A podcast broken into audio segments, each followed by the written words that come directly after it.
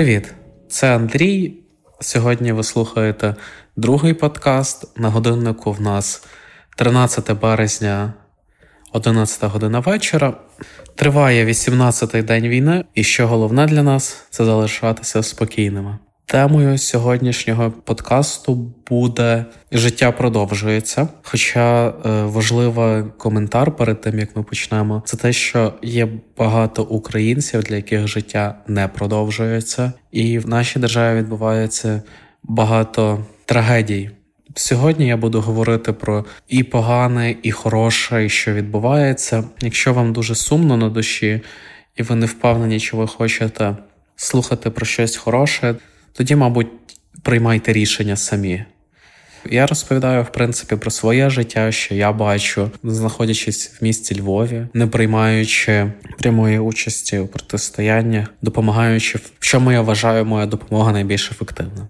Отож, якщо ви ще тут, вам цікаво слухати, починаю. Е, п'ять днів з попереднього подкасту відбулося багато цікавого. Перш за все, я хочу подякувати тим, хто дав мені фідбек, відгук про те, як це звучало, що було не так, що покращити. Деякі речі мені самому не здаються близькими до ідеалу, і я думаю, що з кожною ітерацією вони будуть ставати кращими. І Ярко сказав, що хороші підкаст починають вдаватися з 10-го. Тож, включаючи цей ще вісім випусків, і ми нарешті дійдемо до якогось рівня. Я дуже дякую тим, хто зі мною зараз на цьому тернистому шляху перших десяти подкастів.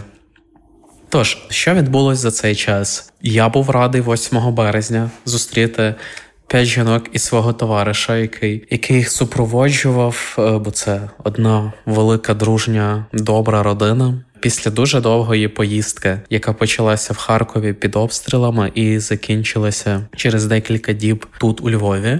Це було нервово. Я думаю, багато хто з нас переживає за своїх близьких, за друзів і за те, як вони переміщаються в ці дні. Я щасливий, я зустрів друзів 8 березня. Мені вдалося допомогти їм прийти в себе, наскільки це можна. Це був хороший день. 8 вересня направду став жіночим днем в моєму житті, бо з'явилось дуже багато жінок в один момент в мене в квартирі, і вони принесли чудову атмосферу сюди. Стосовно того, які теми я думав записати і не записав в подкасті, через те, що все швидко змінюється. До якогось моменту в мене жили журналісти, журналіст німецького видання і фотограф, дуже класні чуваки, багато цікавих розмов по ночам в ті маленькі вікна, поки ми пили чай і не працювали. Фотограф з Магнума це одна з найлегендарніших фотоорганізацій. Об'єднання фотографів, яке було створено людьми, які зробили величезний вклад в заснування фотографії і розвиток на перших кроках становлення документальної фотографії. Одним словом, цей прекрасний чувак саме з цієї організації для мене це важливо. Я намагаю вивчати історію фотографії, говорити про неї. І мій гість має дуже великий, дуже великий досвід і розуміння. В нього є чому повчитися. Тож я думав записати з ними інтерв'ю. Були деякі професійні нюанси, які ставили під сумнів сам запис цих людей, але так чи інакше. У мене була ідея, як це зробити, але так склалося, що в момент, коли ми могли записуватись, їм довелось поїхати. Це наштовхнуло мене на думку, що зараз, під час війни, якщо є можливість робити річ, потрібно її робити. Час працює, і ситуація може просто не повторитися.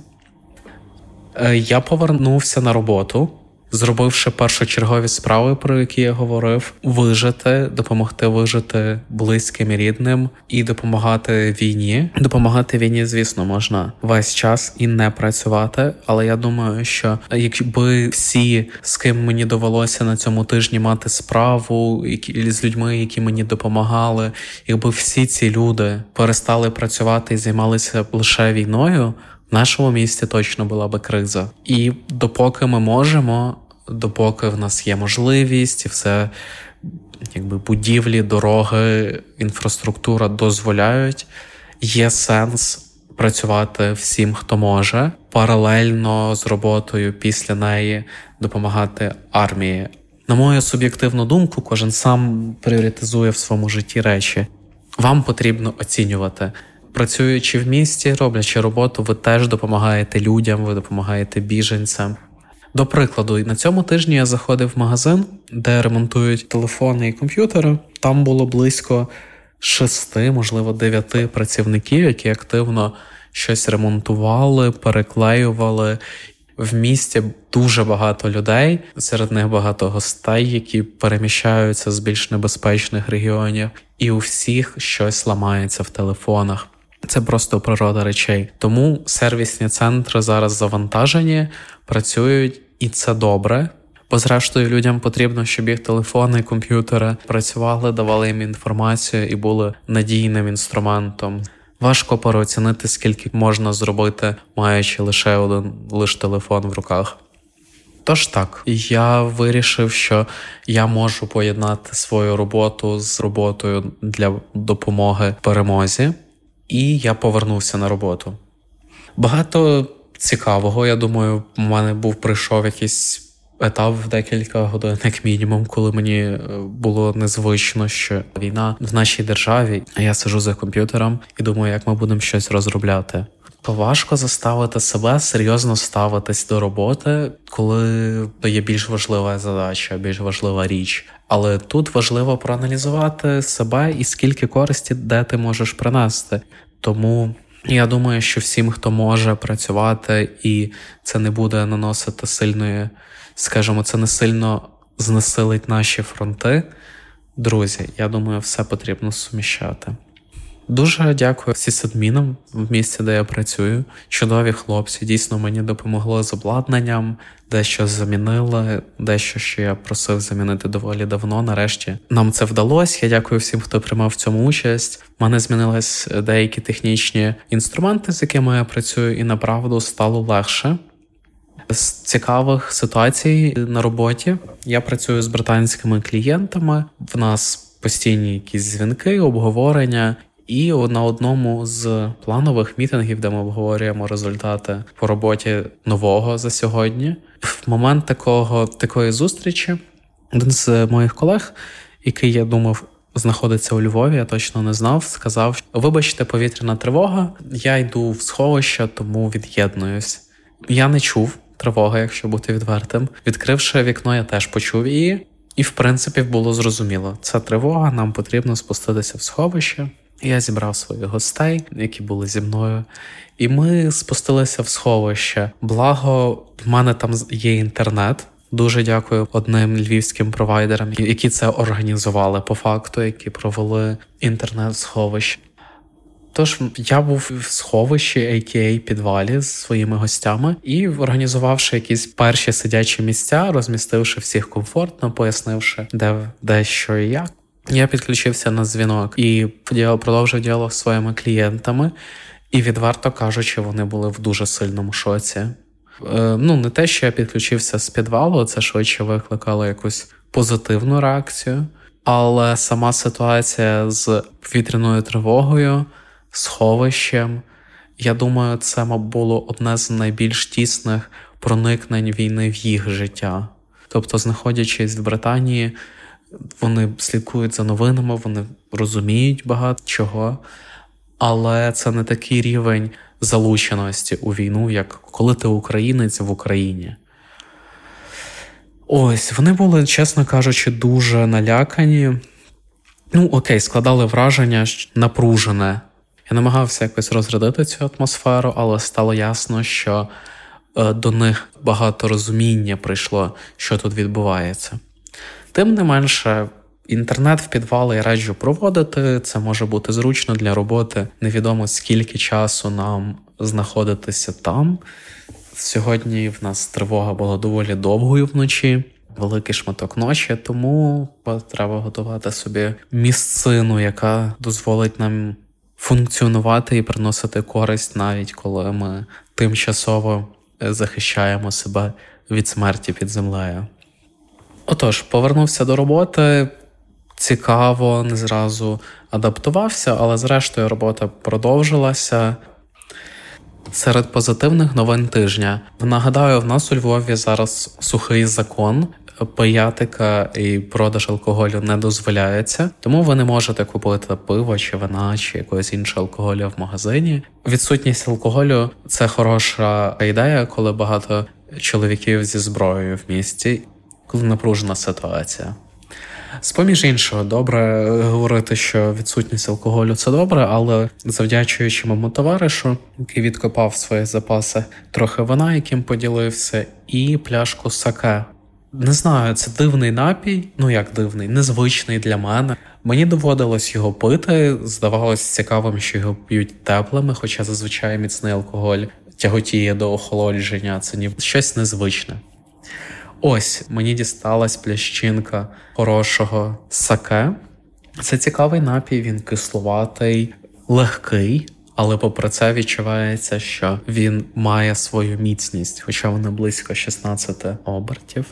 І також з позитивних досвідів один з моїх товаришів. Саша, який дав мені мікрофон, на який я зараз записуюсь, якому я безмірно вдячний. Він також залишив мені вініл. Це музика діджея Шона і разом з The Cancel. Альбом, який я переслуховую весь тиждень. Мені він так сподобався, що я навіть е, спробував його знайти та купити. Але як мені сказав сам автор релізу, можливо, залиш останній примірник платівки де інде, і він сказав, що спробує його знайти, за що я дуже дякую. І також шатаут діджей Шону і The Cancel за цей реліз. Це дійсно круто, це гарна музика. Я рекомендую всім її знайти і послухати. Е, стосовно змін, які відбуваються в мені, я думаю, схожі зміни або просто зміни відбуваються у всіх нас зараз через стрес, через фактори, через невизначеність, через нічні бомбардування, через все решта. Щось позитивне. Легше піти в гості. Зараз пріоритети змінилися. Багато з того, що я і мої друзі ми займалися по вечорам. В моєму випадку підготовка лекцій, домашніх, перевірка і так далі. Нагадую, я викладаю в університеті, принаймні до війни викладав. Це займало весь час, крім основної роботи. Ось зараз цього немає, і так само в багатьох моїх друзів. Якщо раніше нам доводилось витрачати якусь кількість часу, щоб домовитись про зустріч, то зараз це вдається буквально в декілька повідомлень, і ми бачимося наступний день. Це позитив, стало легше ходити в гості, і, взагалі, більш глобально по світу сприйняттю я особисто відкинув дуже багато лишнього. Лишніх розмов, лишніх різних ритуалів, які насправді не потрібні. Війна ніби підштовхує тебе до того, щоб бути ефективним, ефективним в спілкуванні, в рішеннях, в логістиці, в купівлі, продовольства, в плануванні, в усіх цих речах. І це вплинуло на мій, на мій стиль мислення і стиль комунікації позитивно. Я став, мабуть, більш різким, але в той самий час і лаконічнішим, прямішим. І я думаю, що це хороша зміна менше часу е, я доношу думки і роблю це більш ясно. Інколи це звучить жорстко, але я думаю, що війна це жорсткий процес, і ставати міцнішим в процесі війни це зміни на краще. Також з якихось внутрішніх змін я повністю перестав толерувати людей, яких я відчуваю гнилими, або такими, які починають вже видавати перші признаки гнилі. Дійсно, зараз важливо спілкуватись і довіряти хорошим людям, на яких можна покластись. Не завжди не завжди є можливість, не завжди є час розібратись, чи ця людина, яка тобі, з якою ви робите якусь справу, дійсно надійна. Але тут потрібно довіряти, ну, мабуть, інтуїції і тому, що ви відчуваєте по відношенню до людини. Доводиться робити якісь справи з людьми, з якими раніше не спілкувався. Немає часу перевіряти цих людей на на силу духу, на то, хто вони, чи вони відповідальні. Є маленький проміжок часу, і треба прийняти рішення. Я довіряю цій людині, я можу з нею зробити це і це чи ні. І це теж хороша штука, яка дозволяє не мати справу з, з тими людьми, які вам не імпонують. Про хакерство, про роботу в інтернеті, скажімо так, багато багато про це ми говоримо з друзями, багато на цим в тій чи іншій мірі люди займаються. Розкажу цікаву історію. Один е, журналіст, який жив в мене, він мене запитав, чи можу я організувати йому інтерв'ю з українським хакером. В мене є багато знайомих, які займаються IT, оскільки я сам займаюся IT. Я написав людині, яка написала людині, яка була точкою з великою кількістю з'єднань і розуміння ситуації, і він сказав: Я не бачу ніякої користі для України в цьому інтерв'ю, тому я не буду на це погоджуватися. Я запропонував журналісту навести аргументи, які переконають людину прийняти в цьому участь. Оскільки я не почув достатньо вагомих аргументів, я я зупинив цей діалог, і це важливо розуміти багатьом, хто займається хакерством і роботою на it фронті, що не потрібно лишнього розголосу в багатьох справах, якими ми займаємось, в тому числі варінні коктейлів, в підготовці, в допомозі з логістикою. Такі речі, вони, як і гроші, люблять тишину. Потрібно протримуватися якогось здорового глузду і не розповсюджувати інформацію. Плюс війна інформаційна, вона теж буває доволі брудною, і не всі дії позитивно впливають на репутацію держави. Тому потрібно бути акуратним і думати про те, що ви робите, які сліди ви залишаєте і кому ви про це говорите. Е, тепер моя улюблена тематика, рубрика по заявкам. Один з моїх друзів, хто зараз, скажімо так, працює в полі, сказав, що цікаво було послухати про вичісування багів із фронтенду у польових умовах. Ну, я б сказав, що це айтішні жарти. Хто знає, той зрозуміє. Наступна тема це вплив арестовача на статеве життя пар. Я думаю, якщо він заспокоює не всі процеси, то вплив е, мав би бути виключно позитивним, тому що тут таке питання: кажуть, що людей тягне займатися сексом, коли вони п'яні, тому що організм відчуває, що він отруєний і залишилось небагато до смерті. Можливо, в такому випадку заспокійлива промова Арестовича про те, що смерть буде смерть буде не скоро і не в нас мали би зупиняти цей інстинкт розмножуватись перед смертю. Але в цілому я думаю, що ця людина і така риторика, такий стиль діалогу, і такий меседж це те, що дійсно потрібно в стресовий період часу без жартів. Ці заспокійливі речі вони дійсно потрібні і грають позитивну роль на деякількох людей, з ким я спілкуюсь. Можливо, це звісно моя вибірка, але мені здається, що те, що він говорить, це добра заспокійлива пігулка інформаційна. Е, стосовно впливу війни на зменшення кількості хворих на коронавірус. Це взагалі весела тема. Недавно спілкувався з знайомими, ми обговорювали її. Раніше ми в засобах масової інформації чули багато про що коронавірус це величезна світова криза, найбільша катастрофа 21 століття. що Невідомо, який вплив ця ситуація матиме на суспільство, що люди сидять вдома, не виходять два тижні з хати, і що зараз хотілося б повернутися в такий момент в часі, де єдиними поганими новинами були новини про ковід. Це, звісно, трохи чорний гумор, тому що в багатьох з нас є знайомі родичі, які загинули від ковіду і він продовжує існувати, тому не потрібно забувати про гігієну, захист і так далі. Але відверто кажучи, в атмосфері того, що в нас відбувається зараз в державі, коронавірус відчувається несерйознішим ніж нежить по великому рахунку. Так, хочеться повернутися в часи, коли найгіршим, що відбувалося, це було сидіння вдома і відсутність розваг. Ну це жарти. Також мене питали, щоб я розповів про те, як Е, дедосити сайти і як воювати з дивану. Стосовно дедосу, це такий тип атаки, коли на якийсь вузол йде велике навантаження. Тобто, ви зазвичай берете сайт або або якийсь інтернет-сервіс і дуже сильно його навантажуєте до такої кількості, що він перестає справлятися з навантаженням і відключається або зависає.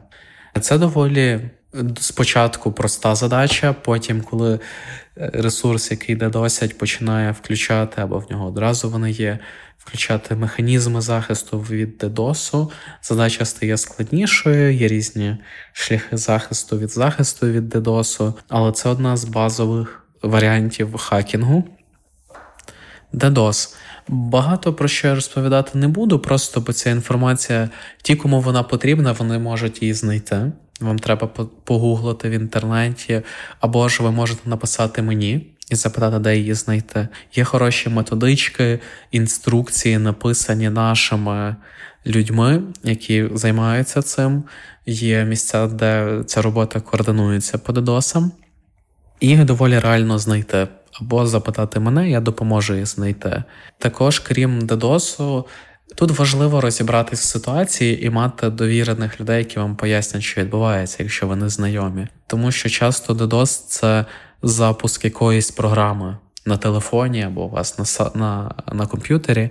І якщо ви абсолютно не розбираєтесь в тому, як це працює, ви можете завантажити і запустити програму, яка матиме швидше негативний ефект для нашої держави, ніж позитивний. Тому тут важливо розуміти все, що ви робите, і не робити того, що ви не розумієте. Тому стосовно DDoS атак, тут просто потрібно погуглити, пошукати правильні слеки, е, телеграм-канали, і ви знайдете всю необхідну інформацію. Як воювати з дивану? Тут кожен знаходить своє примінення сам. З порад, які я можу дати, і це буде схоже на те, що я говорив вже раніше, що я говорив в попередньому подкасті. Подумайте, що ви робите краще за все, і те, як це може бути використано для допомоги нашій державі. Один мій товариш, про якого я вже сьогодні згадував, він дуже гарно малює, і зараз він малює, і його малюнки продають як NFT, і це приносить гроші, які використовуються для бюджетування війни. Це, в принципі, хороша, хороша робота, і ця людина могла б Е, в той самий час писати росіянам в соцмережах про те, що відбувається в нас, але кількість користі, яку він приносить, значно вища. Тому про те, як воювати з диваном, перш за все потрібно воювати, захотіти це робити. Бо поки людина не хоче, скільки порад їй не дай, ці поради не будуть мати ніякого сенсу. Людина має захотіти. Коли вона захоче, потрібно придумати, в чому ця людина найбільш ефективна. Якщо це інтернет-боротьба, тут є багато фронтів, і просто потрібно трошки пошукати, і ви знайдете хороше, хороше примінення для своїх скілів. Стосовно того, як читати новини, вже я про це говорив. Я думаю, важливі новини вас знайдуть так чи інакше. Потрібно робити дозоване читання новин, слідкувати за важливими для вас локаціями, темами, людьми, але не слідкувати за всіма новинами, які відбуваються, тому що дуже багато подій, і вам буде важко тримати послідовність карту і мати розуміння. Тому я раджу знайти якісь точки і на них фокусуватись. Стосовно емоційної стійкості було питання, як не піддаватись паніці, бути емоційно стійким, сприймати негативні новини.